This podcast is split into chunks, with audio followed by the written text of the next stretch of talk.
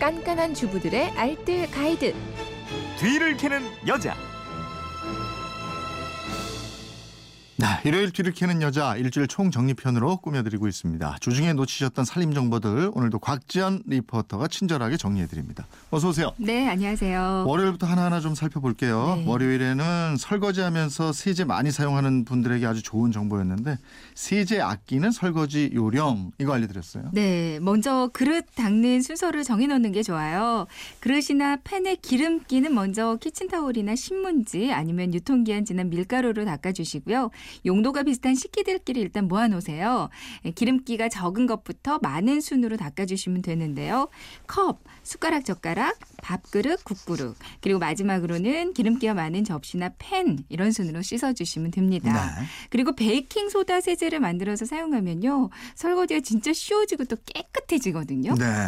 이 방법 사용해 봤는데 정말 좋았다. 이런 댓글 많이 올라와 있어요. 네. 방법 다시 한번 좀 알려 주시겠어요? 설거지 통이나 설거지할 그릇 하나 정해 놓고요. 여기다가 베이킹 소다를 넉넉히 두 스푼 정도, 그리고 주방 세제를 한 방울, 팔팔 끓는 물을 한 300ml 정도 넣어 줍니다. 그럼 거품이 막 일어나요. 이 물을 수세미에 묻혀서 닦아 주면 금방 뽀득하게 잘 닦이거든요. 기름기도 아주 깨끗하게 제거가 되고요. 그릇들 다 닦고 나서 이 물로 싱크대나 설거지통까지 청소를 하면 반짝반짝하게 청소하실 수가 있습니다.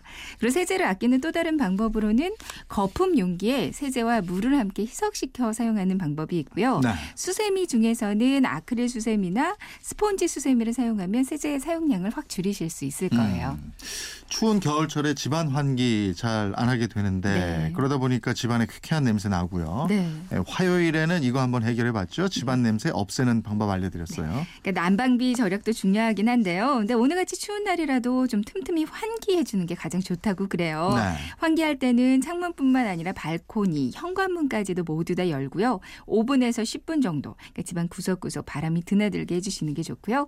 특히 오전 10시부터 오후 4시 사이에 하루에 한 서너 차례 정도 환기해주면 냄새 잡는 데 효과가 좋습니다. 집안 냄새 없앤다고 방향제 뿌리시는 분들 있잖아요. 네. 그럼 과도한 향기가 섞이면 더, 더 심한 냄새가 날 수 있으니까요. 이 천연 방향제 사용하시는 게 더 좋겠어요. 또 환기가 가장 어려운 화장실 네. 청소를 자주 해주면 좋다 네. 이러셨고요. 이 청소를 하지 않으면 물이 고여서 썩은 냄새가 나거든요. 청소 자주 하고 양초나 향초를 한 켠에 두면 화장실 냄새도 빠르게 없앨 수 있는데요. 하수구 냄새 심한 분들은 그 식초를 사용하는 게 좋아요. 네. 하수구에 식초를 붓고 한 30분 후에 뜨거운 물을 부어주면 냄새 많이 사라집니다. 주방에서 싱크대 물때가 껴서 생기는 특유의 냄새에는 소금이 효과적인데요. 굵은 소금을 물에 약간 풀어서 싱크대 닦으면 효과가 있고요. 우엉 삶은 물 있잖아요. 네. 이거 분무기에 담아서 싱크대에 방향제처럼 뿌려둬도 냄새 제거에 효과가 있습니다. 음. 거실에는 숲과 공기 정화 식물들, 허브 식물들을 많이 두는 게 좋겠고요. 냄비에 물과 함께 커피 찌꺼기를 끓이거나 과일 껍질을 함께 끓여주는 것도 이 집안 냄새 제거에 좋아요. 거실 벽 같은 경우는 베이킹 소다를 뜨거운 물에 풀어서 닦아주면 냄새 없앨 수 있고요. 네. 현관은 신발장 칸마다 신문지를 깔고 신문지를 또 뭉쳐서 신발 속에 넣어두면 좋아요. 방습제나 녹차 티백 말려서 신발장 안에 넣어두는 것도 좋겠고요. 그 이렇게 하면은 집안 냄새도 쾌쾌한 집안 냄새도 많이 없애실 수 음. 있을 겁니다. 네. 어, 또 장갑에 대해서도 알아봤는데 네. 근데 이제 특수 장갑이죠. 스마트폰 터치 장갑으로 보통 장갑을 변신시키는 거. 이건 수요일에 알아봤고요. 네.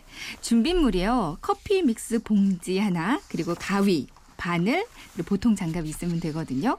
커피 믹스 봉지 뜯어서 한 장으로 넓게 펴주시고요. 최대한 가늘게 실처럼 가위로 잘라주세요. 가위 대신에 자대고 칼로 얇게 잘라주셔도 되고요. 그리고 자른 봉지를 이제 실처럼 바늘에 끼워주는데요. 이제 장갑을 뒤집어서 터치가 많이 되는 손가락 안쪽에 이걸 꿰매줍니다. 좀 넓게 세 번, 네 번 정도 돌려서 꿰매주시고요. 이제 장갑을 다시 뒤집어서 평소처럼 손에 끼고 터치를 해보시면 조작이 아주 잘 되거든요.